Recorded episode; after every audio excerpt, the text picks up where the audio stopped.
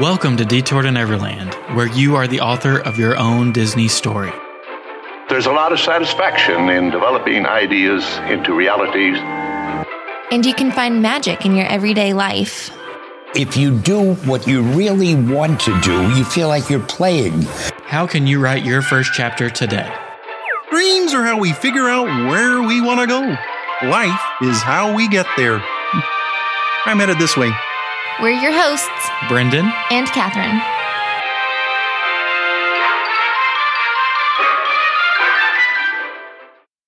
Welcome back to Detour to Neverland. Today is episode number 323. Today we're doing the storytelling of the Festival of the Lion King. But before we jump into that, we do want to mention a message from Hannah Little, who is our friend and travel agent sponsor.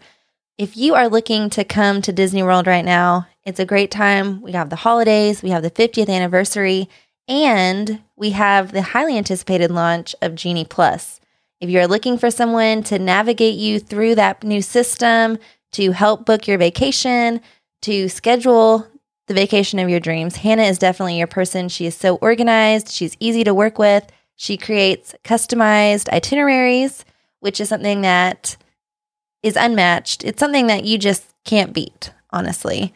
And if you're interested in working with her, you can use the link in our show notes or you can go to detourtoneverland.com forward slash little bit of Disney.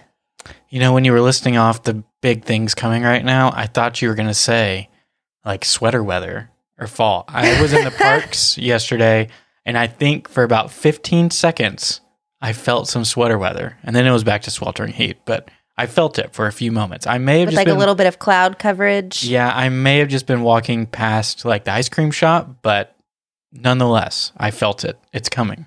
And we are so excited. It is truly the perfect time to visit. Yep. Quickly, before we get started, this episode is also made possible by our Patreon page. We are so thankful for our patrons over there. It's such a fun space of places that we're able to put up bonus episodes. We put up wallpapers. We put up all of our show notes, among many other things. If you'd like to check that out and get a limited edition Detour to Neverland magnet, we still have a few left. You can check that out at patreon.com slash detour to Neverland. So I'm actually surprised that we've made it this far in the storytelling series without doing Festival of the Lion King. We have covered a lot of Animal Kingdom in the past, and I tried to construct the dialogue for this one to not rehash much of what we've talked about in the past, but some of it we will. If you have listened to some storytelling in the past, sometimes we lean heavily on the actual breakdown of the story, and then sometimes we lean heavily on the history and kind of how this attraction came to be. This episode is going to be the latter because we're going to get to the story at the end, but it's kind of straightforward. Would you agree with that? Oh, absolutely. It's a straightforward show um, as far as what you can expect to experience. It's great, which is something else that we're going to talk about. But I do think the history is what's interesting. Yeah. And we're, again, I, I feel like I've said this last couple episodes. We're going to take some twists, we're going to take some turns, but bear with me because I think we constructed this in a way that it's going to enhance and give you a deeper appreciation for Festival of the Lion King. Because that's the goal, right? We want the next time that you go into this show, you can pick up on different things or understand a little bit about the history of this so that you enjoy it even more so than you already do. So, some of the key facts for this to get it out of the way it is an opening day attraction for Disney's Animal Kingdom opening on Earth Day, April 22nd, 1998. It did close in January of 2014 for a few months to move from Camp Minnie Mickey over to Africa and the Harambe Theater where it is now. It reopened in June of that same year, 2014. And then now we do have kind of a second version of it, but I'm hoping this is still temporary, right? It is the celebration of the Festival of the Lion King opened up on May 15th, 2021, post COVID closing. So we went for about a year, almost uh, about 10 months of not having Festival of the Lion King showing in Disney's Animal Kingdom, but we are happy to have it back. I just think it's so funny that whenever they bring something back and it's not necessarily what it used to be, they call it a celebration or a taste of fest of food and wine. Yeah, it's it's an interesting kind of mind tricky thing that they're doing, Disney. I see what you're doing here. It'll be interesting to see when Finding Nemo comes back what little blurb they put on the front of that. Ooh, let's make some predictions. A Oh, I'm trying to think of like a fluffy word. Well, it's the official name of it is Finding Nemo the musical. So maybe it'll be Finding Mu- Nemo the light musical or something. the musical, the musical. Yeah.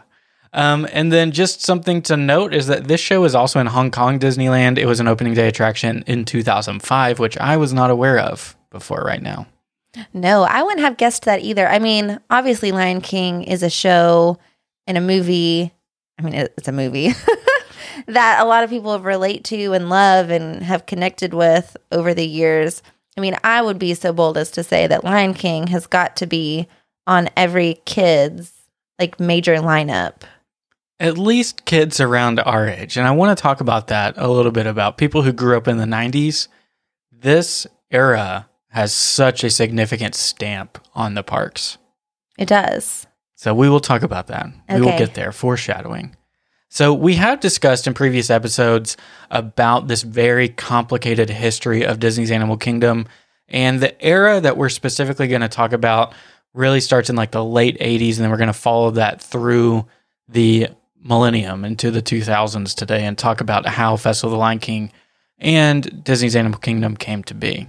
We have talked about some different angles of this in the past. If you're interested in learning more about the history of Animal Kingdom, most significantly or and in most length, we talked about it in the Kilimanjaro Safari storytelling episode, which was 168, or Expedition Everest episode number 180. That was painful to say. Oh my gosh, yeah. Can you even believe that? I mean, what is this? 323. Wow. You know what they say quantity over quality, right? Absolutely. No, but that's crazy because I like vividly remember both of these episodes, probably because it's Animal Kingdom. And they were both your picks. They Animal were- Kingdom is your park. It's my park, but they just stand out to me that I would never have predicted that they were back in the 100s, man. Wow. Yeah, a little side note just to prove Catherine's love of Animal Kingdom is that we are in our late 20s. We've now been married for five years. We've had a home for four of those. We still have zero style in our house. Absolutely none. and so the recent kick that Catherine's been on is you want this, our house, to be like Animal Kingdom, specifically mm-hmm. like Harambe. Oh, ab- yeah. Whatever we need to do to find an interior decorator, I'm looking at you, Kelly, um, to help us out. Kelly from Carmen Kismet. She has beautiful taste. However, she can figure that out for us. She doesn't know it yet, but she's going to be my interior decorator. Uh, that would be great. But that's as far as we've gotten. That's the only. That's what I like. And So- that's what you want to bring into the home is Disney's Animal Kingdom. Animal Kingdom. Joe Rohde, if you're listening, you could come do our house for us. That could be fun. yeah, I'm sure we can pay Joe Rohde's hourly rate. No, he would do it just like for a fan, I think. Oh, Yeah, okay. big fan. Well, who knew? So I kind of mentioned this before, but I really think for Animal Kingdom, we can start picking up the tracks of how things fell into place. If you go back to like the 1988, 1989 time frame. So just to set the stage, for this time period, Disney MGM Studios had just opened in 1989. And like pretty much every single other Disney park beside that is not a castle park, it struggled out of the gate. And one of the biggest complaints that guests would give to Disney as feedback when they visit MGM Studios was that there was a lack of intellectual property. Now, that is a term that's thrown around quite often. If you're not familiar with what it is, it's basically just using Disney characters or using Disney movies in the parks. Um, so something like uh, what is it? Figment is non-movie intellectual property. It's original to the park. Yeah, so something that would fall into the intellectual property category for now Hollywood Studios would be like Voyage of the Little Mermaid, Yeah, Frozen Frozen, entering you know. into Epcot. That's intellectual property. Just to clear that up, because that's a term that's going to come up a lot throughout today. And just as a refresher, the opening day attractions for MGM Studios were only the Great Movie Ride and Backlot Tour, both of which use intellectual property a little bit, but not the way that guests were already familiar with. It's not in your face. Correct. And you can see that Disney responded to this feedback very heavily. So here are the first seven additions to MGM Studios after the park opened, and six of these are intellectual property based.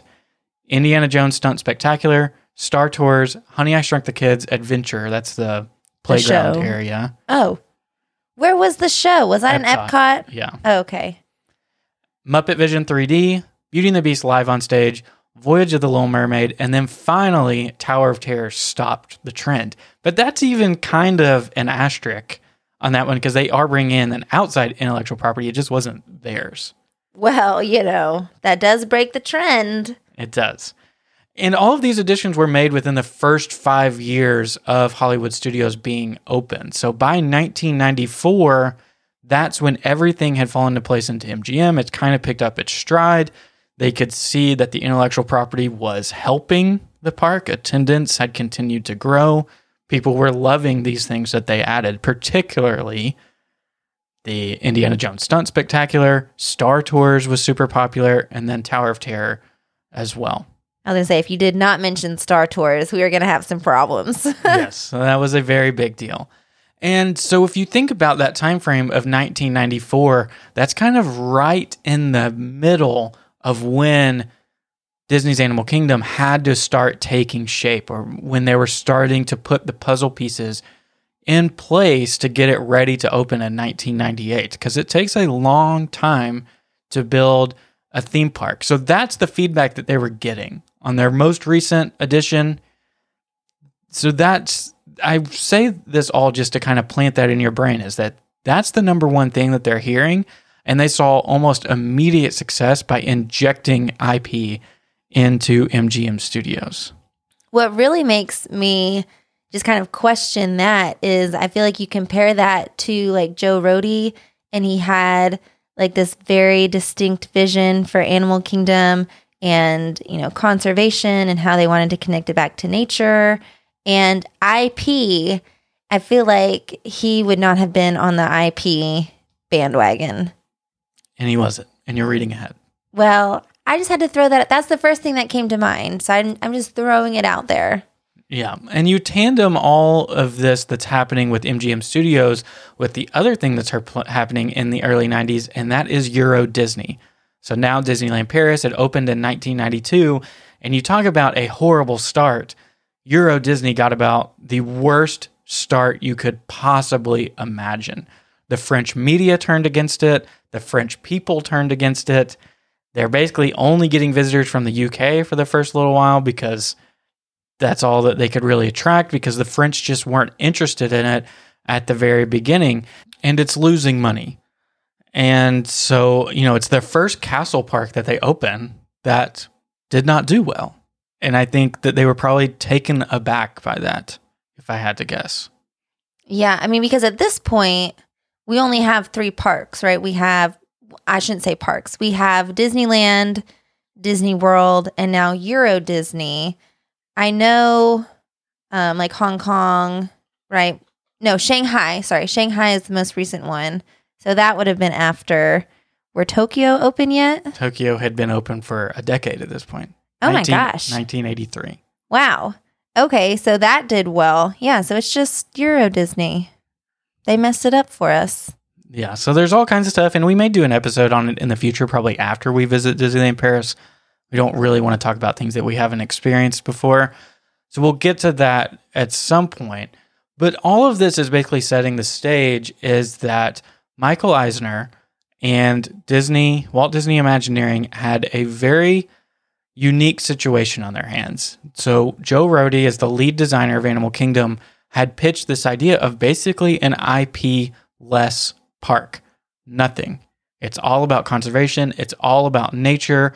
There's, I would assume they always knew that there would be like character meet and greets and things like that, but it was more focused on the animals themselves and not necessarily tied to any of the movies that they had done in the past. Joe Rohde. I mean, he's the man. I feel like to a certain extent, we do still have that version of the park.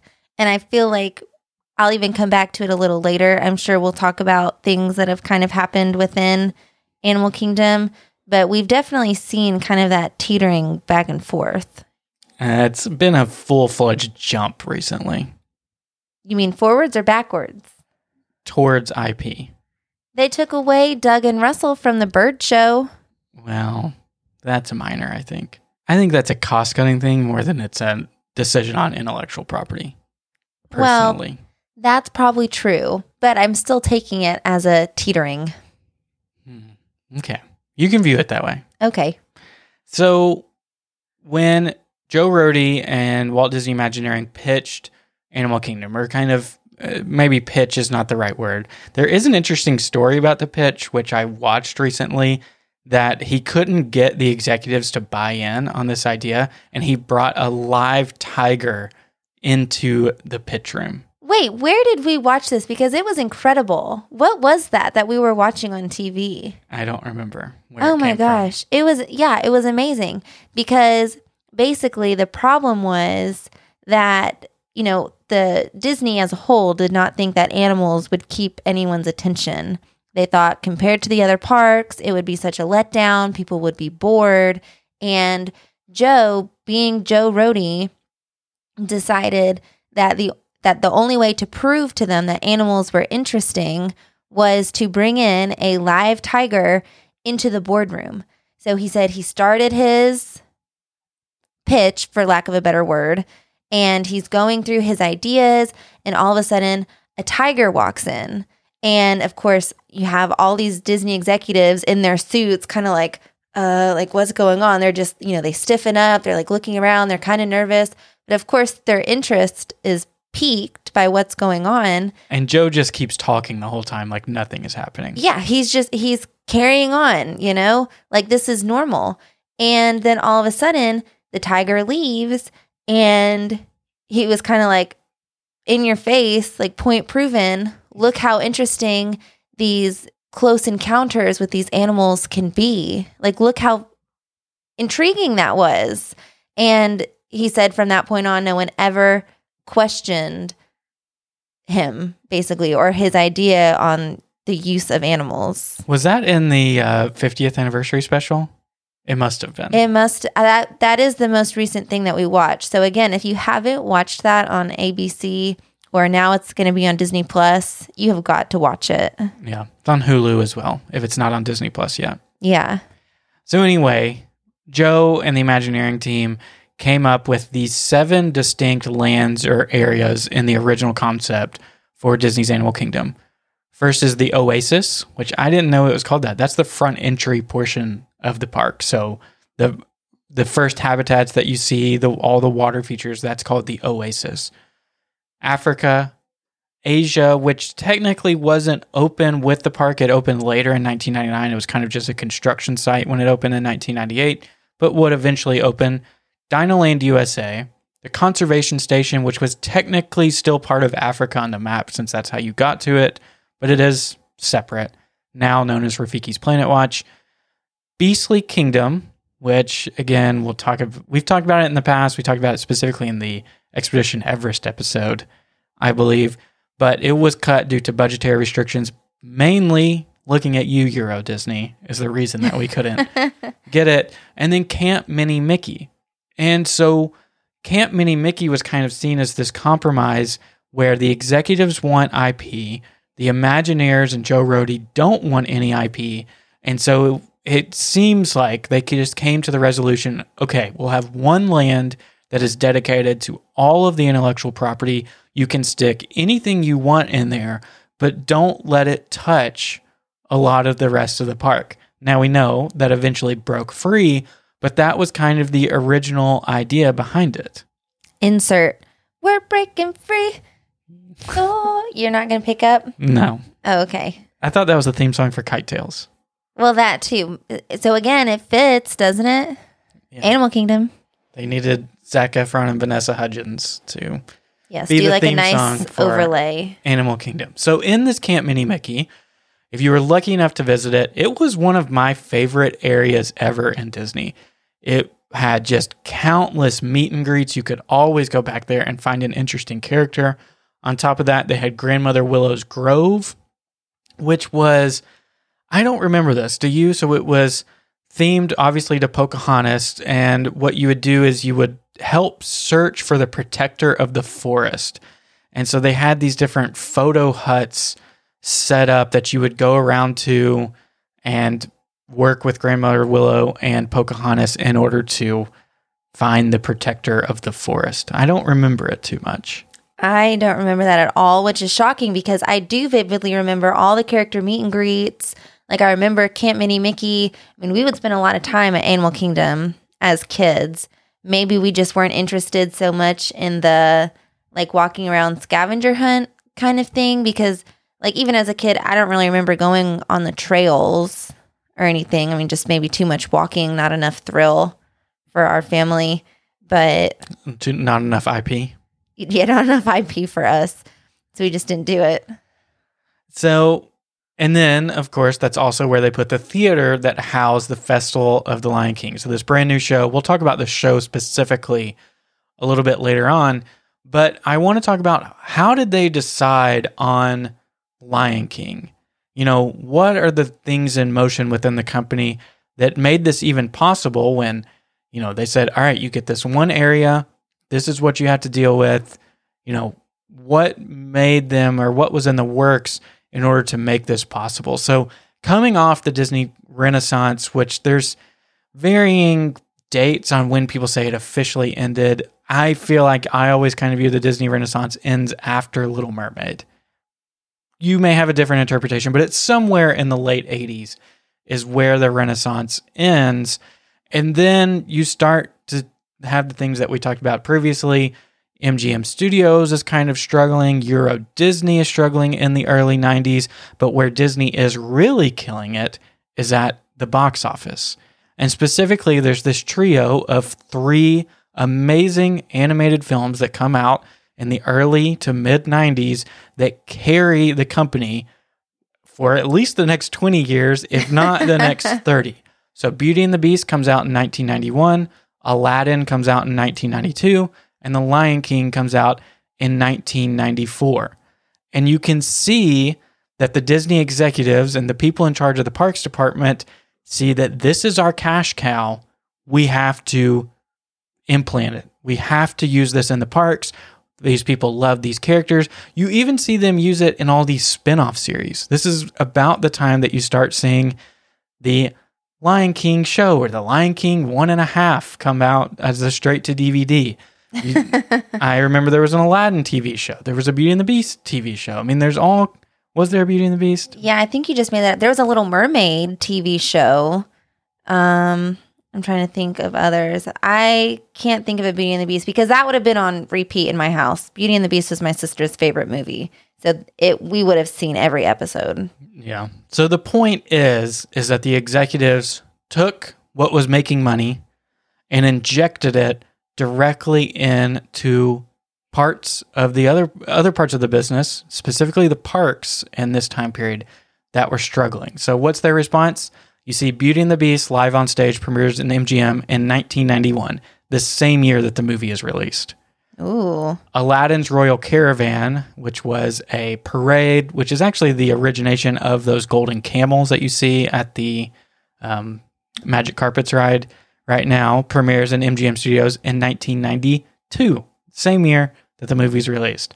The Legend of the Lion King premieres in Magic Kingdom as a puppet show, which is now where PhilharMagic is, in 1994, the same year that the movie is released. So they are moving very, very quickly to get these characters that are resonating with kids and with families at home and making them visible in the parks because that's what people expect to see.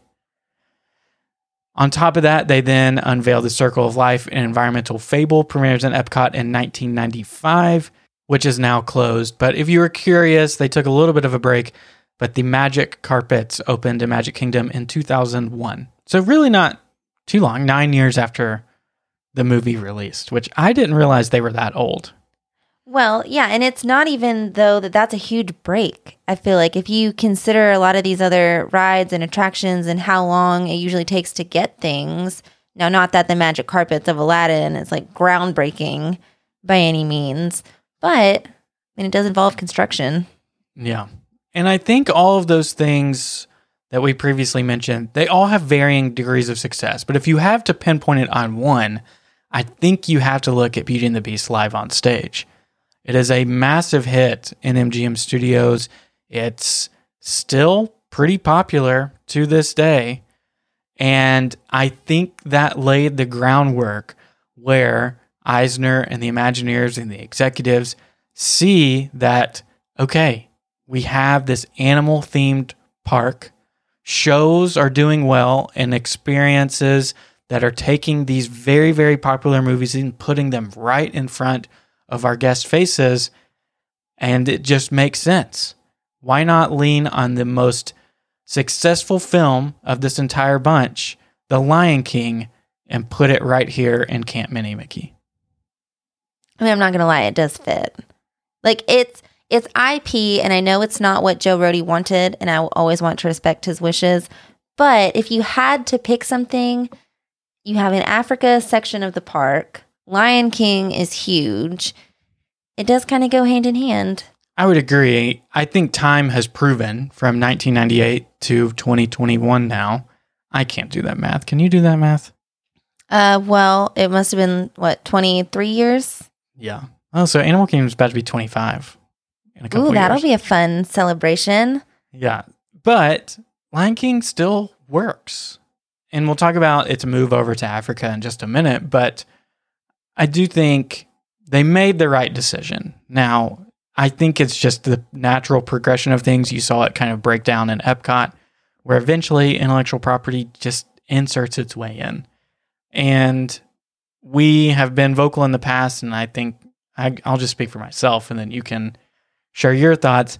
I like intellectual property in the parks. I I think as a way of sharing the message of that particular park and showing kids that their favorite characters from the movies or TV shows also relate to that same message. I think it's a good thing. But I know other people have varying degrees of sensitivity to IP.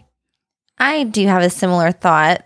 You know, we're suckers when it comes to just like your typical Disney stuff. We're very much your average, I feel like part goer, if that makes sense.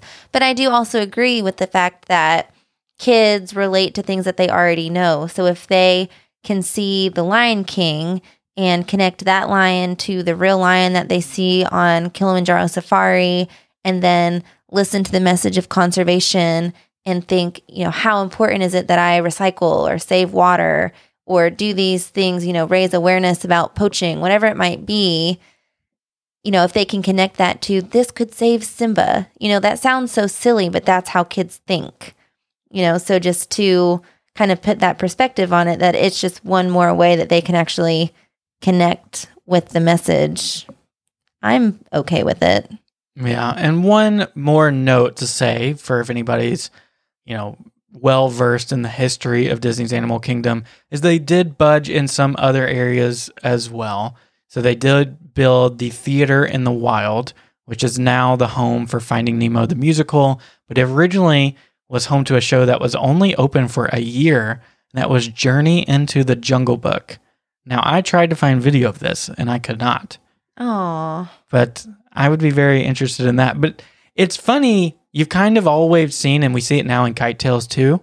They use Jungle Book and they use The Lion King a whole lot in Animal Kingdom. They it's used the up, music. yeah, they used up for a little while as well. I hope they bring that back, but those are kind of the two mainstays that they've always leaned on. I mean, who doesn't have a memory of meeting Baloo and King Louie in Animal Kingdom? I feel like that's a universal. Anybody who went to Animal Kingdom pre-pandemic, you, those are the two that everybody has met at at least one point. I mean, they were always out. It's almost, you know, like you expect to meet Mickey and Minnie if you go to Magic Kingdom, let's say. you expect to meet Baloo and King Louie if you go to Animal Kingdom. They were just always there. Yeah. And so I mentioned it did only run for one year, and then that is where the beloved, the most wonderful show to ever exist, Tarzan Rocks, was there from 1999 to 2006. Now, if my parents are listening, I was a twerp. I would be, is think is a good noun for it. I never wanted to see this when we went during 1999 to 2006, and I since regret that because now I've, I watch it on YouTube like semi regularly, and it is such a good show. It, yeah, this is another one. Unfortunately, I don't have any memory of watching it. I think we skipped over a lot of shows as kids, and probably I wouldn't call myself a twerp per se. I was probably very impatient, you know, but yeah, I wish I wish I had real life memories of Tarzan Rocks.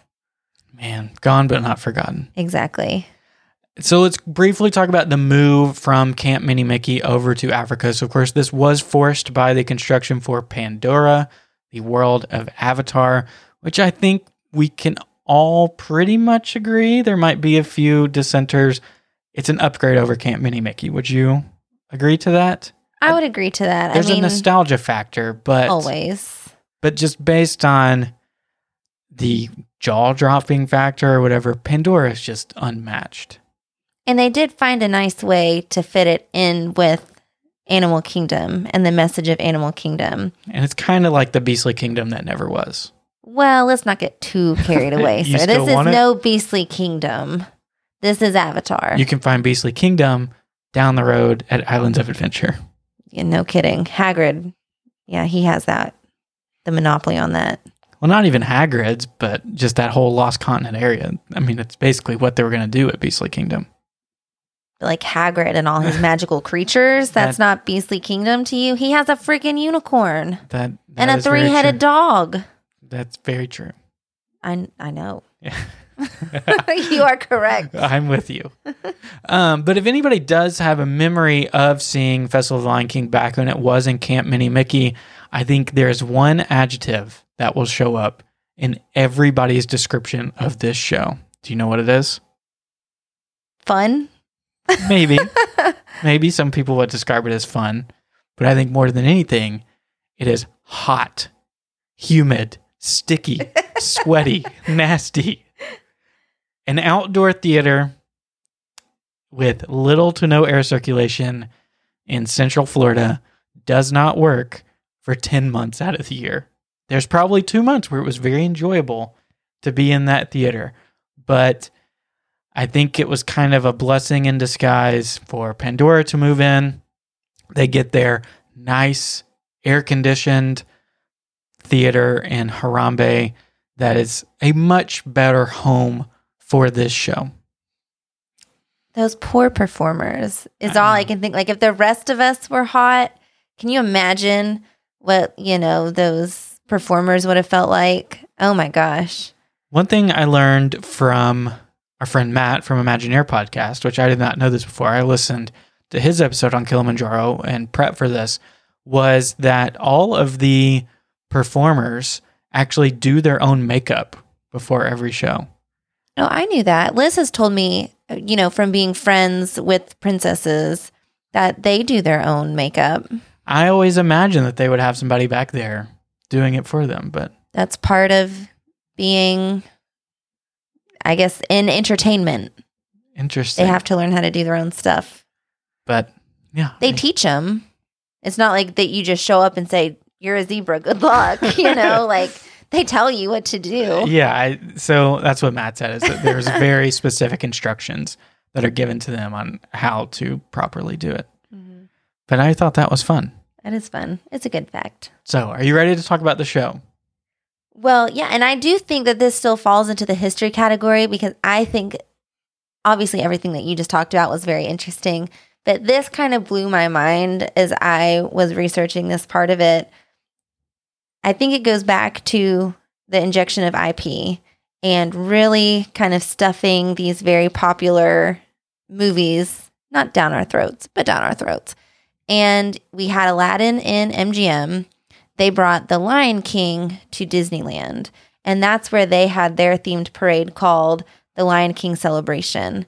And it ran through June 1994 to 1997, which I was a little surprised by because by 1997, at that point, it's not a new film anymore.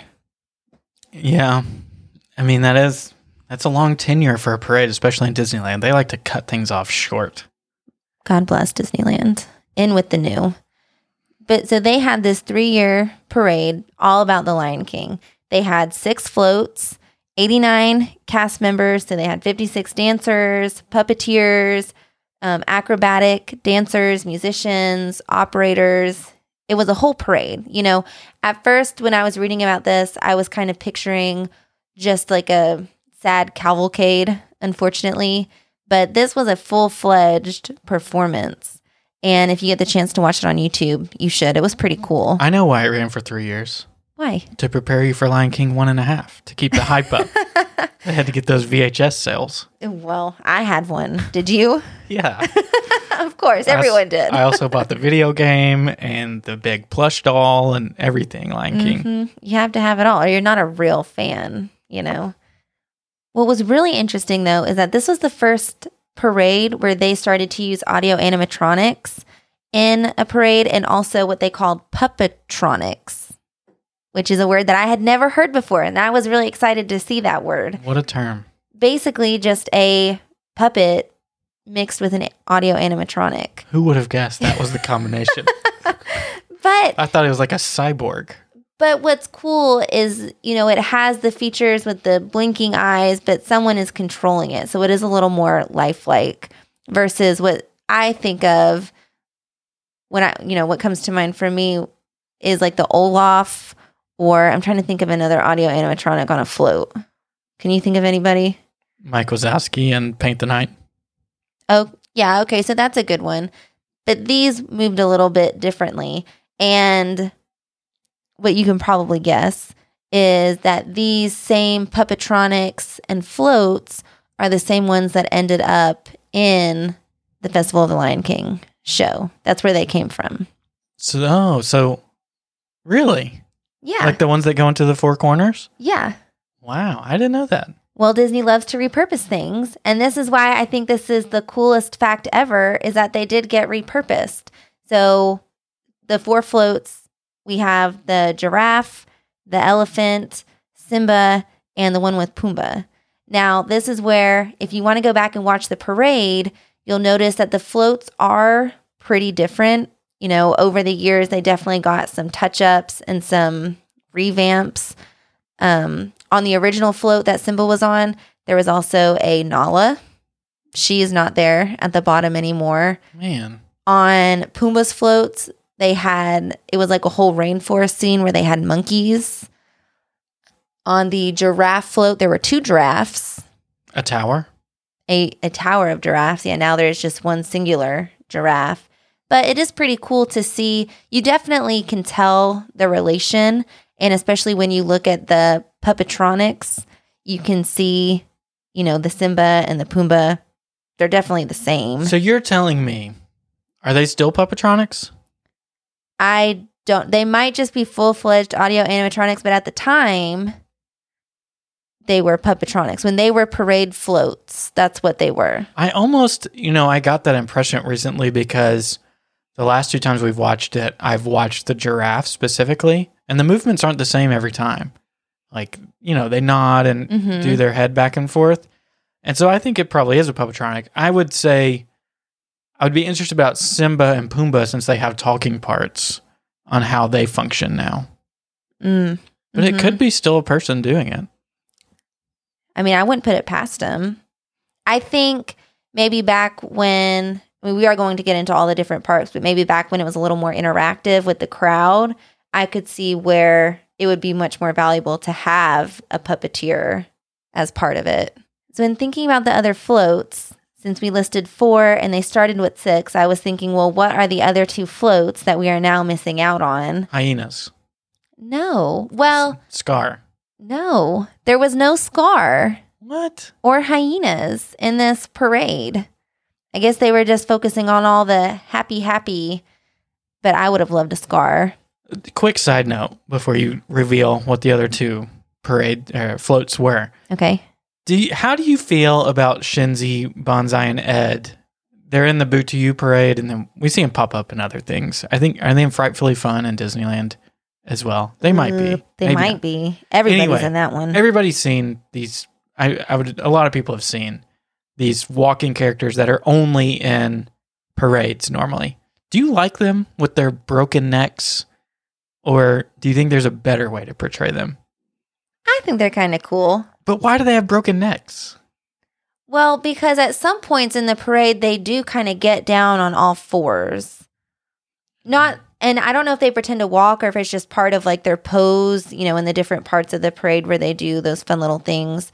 But when they get down, they look cool. I think when they're just walking, their heads just flopping around. it's a little weird. It's kind of Hunchback of Notre Dame esque. But when they're actual hyenas, it's pretty cool. okay. All right. So what were the other two floats? One was the very first float where Rafiki and Zazu were up there just kind of introducing. I would assume Zazu was stationary, like not an actual character, right? Yes, he was talking, but he it was an audio animatronic. Are you allowed to say that? It was it was Azu.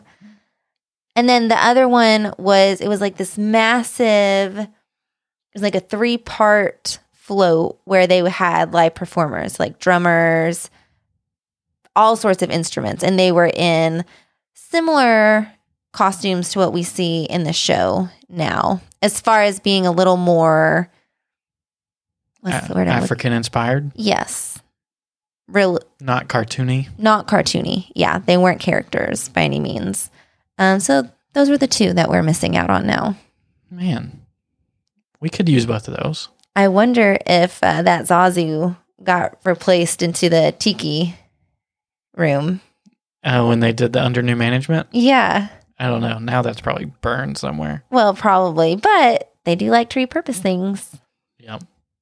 So the show itself is considered to be a revue, which means it's not like the Broadway show. It's not a retelling of the story. They do obviously use the music and they reference back to some things and they're using the characters like Timon and Simba, but it's not just a retelling, which is even what we kind of see with Finding Nemo. It is its own interpretation, which is pretty cool. And I think it fits the theme of Africa better. It does. And this is where we get our four hosts. I'm gonna have to say their names, aren't they? Aren't I? No, we've seen the show so many times. Are you kidding me? You're normally not very good with names. I'm not, but recently, I don't know what it is. Maybe it's the heat. I feel like we've seen Festival of the Lion King like three times a in the past. celebration of the Festival of the Lion King. Thank you for reminding me. Like three times in the past two weeks or something. I feel pretty confident. Okay, I know how they pronounce it. You, not to be a know-it-all. I'm just saying. Yeah. I'm I'm here for backup if you need me. Well, thank you. But they have Swahili names, which I can appreciate. So you have Kiume, which means masculine and strong. He is the, I would say, the main host. I know they all have a four part, they're equal, but he has like the booming voice. Like he kind of commands. Well, doesn't he say he's the leader? He, I mean, masculine and strong, probably. Okay. Then you have Nakawa, good looking. He's like the prince. You have Kibibi, which is the princess. And then you have Zawadi. I thought you meant impatient. That's a joke from the show. Oh, yeah, that's what I meant. And then Zawadi, the gift. And she also has a very like booming presence. Oh yeah, when she sings "Circle of Life," it everybody like holds on to their seats. Yeah, it's, like jaw dropping moment for sure. She, I mean, she ends the show. You got to be good if you get to end the show. Let's go through the songs and we'll kind of talk through what's happening in each one of them and maybe what's supposed to happen versus what is happening right now during our celebration. We start with I Just Can't Wait to Be King. And that's when we see the floats enter into the theater. So you kind of have that moment where you're seeing all of these new characters, the dancers are introduced. You move into Hakuna Matata, which is typically the tumble monkeys. Right now, there are no tumble monkeys, so we just get Timon singing. Although, if you've seen the show before the condensed version, I think it's funny how they still incorporate a lot of the same audio. Have you noticed that Yeah, they haven't really changed the soundtrack at all. at all? No. So it's kind of funny to see how they've reworked some of that. Then you get Be Prepared with Scar. This is my favorite of all time. Ever? Like favorite song ever? Fa- Well, I do love this song, but this is my favorite scene of the show. Okay. Um, and then this is where you get the cool performer who does the fire breathing, the fire twirling, and everything. They are excellent. Oh, he's, yeah, amazing. I'm so glad they were able to bring him back. Then you have the Can You Feel the Love Tonight, where you used to have the aerial acrobats as birds. Now they're doing ballet. It's still cool, but I don't think anything quite beats the aerial work. And then you have The Lion Sleeps Tonight, which used to be the kid parade, where they would take everyone around the bottom part of the theater. Obviously, they don't do that right now. And then The Circle of Life. And it's kind of like a medley at the end, too.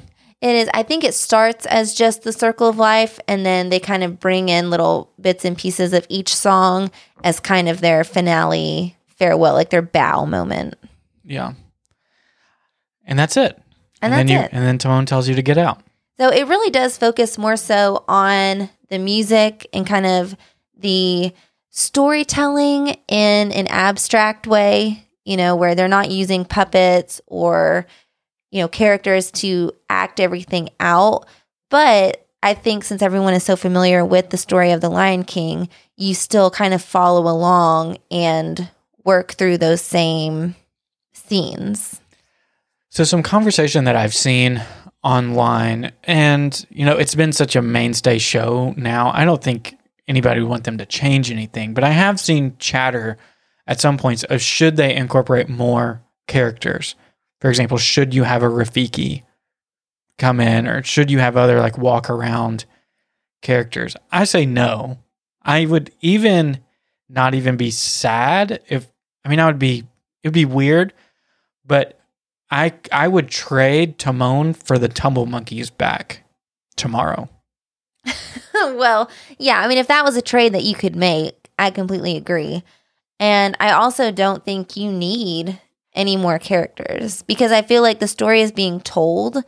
And I think just having kind of Simba there and you get a little bit of Timon, almost really just for comedic relief. I mean, that's kind of why he's there.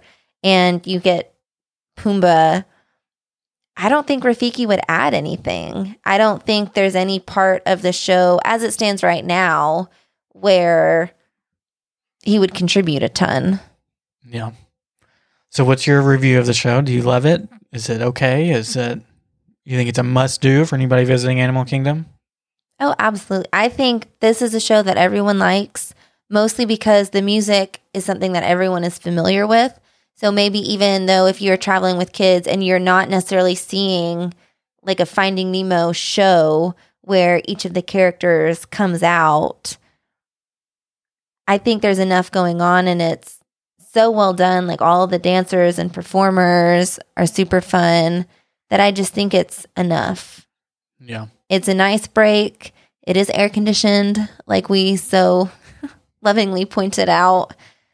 And I do think it's a must do if you're going to Animal Kingdom. Yeah. Do you think you get a greater appreciation for it now knowing the environment that kind of birthed this idea? Um yes, I do I like the conversation about how the IP was brought in. Like I think that's really interesting to kind of look at and see again just kind of how it's changed Animal Kingdom over time. I like knowing that the camels that you mentioned came from the parade. That's what you took out of this? Well, no, I I like how re, how Disney repurposes things. I think it's hilarious. Disney is this massive company worldwide, And they upcycle more mo- things. exactly more money than we could ever imagine, and they're the kings of hand me downs. I freaking love it. So just knowing that these floats in the show came from a Disneyland parade that ran for three years, it's hysterical. Going through, um, how did I just forget the name? In Epcot with the plants. Living with the land. Yes, every time we go through Living with the Land and I see those bison that were repurposed, it makes me giggle. Like I, j- they don't need to do that, but Where they they do it from again? anyway. Um, the river westward Western River expansion. Yes. Ex- yeah. Ex- expansion, Expedition. something The law. The it was never built. never, yeah, never built, never came to be. Marc Davis's baby. It was, and I just think, to me, that's what stands out because no matter what, I think that's hilarious. Yeah.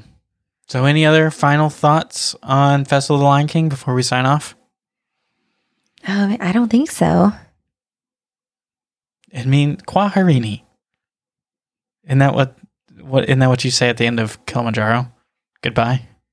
Well, it's not goodbye, isn't it? Like see you, see you later. Yeah. A, a ending farewell, whatever it is. So we thank you so much for listening to this storytelling episode of the Festival of the Lion King. We'd love to know your thoughts or your opinions on this show. Tell us maybe some of your favorite memories. We'd love to have you share those on social media. We will reshare them all day as we reflect on the storytelling of this amazing show and the history of it and how it came to be. If you are looking to plan a Disney vacation, definitely reach out to our friend and sponsor, Hannah Little with Creating Magic Vacation. She will set you up, get your family in the best position possible to have the most magical vacation you could ever imagine. You can reach her at the link in our show notes down below or at detourtoneverland.com slash little bit of Disney. Also check out our Patreon if you are interested in that, patreon.com slash detour to Neverland. And we would love to chat with you about anything Disney related. Reach out to us on social media. All of our handles are in the show notes below. So thank you guys so much for listening. We will be back on Monday and we can't wait to chat with you then. Thank you for listening to Detour to Neverland. Make sure you subscribe and leave us an iTunes review if you enjoyed the show. Between episodes, you can find us on Instagram at Detour to Neverland or visit detourtoneverland.com. We appreciate you letting us be part of your day. See you real soon.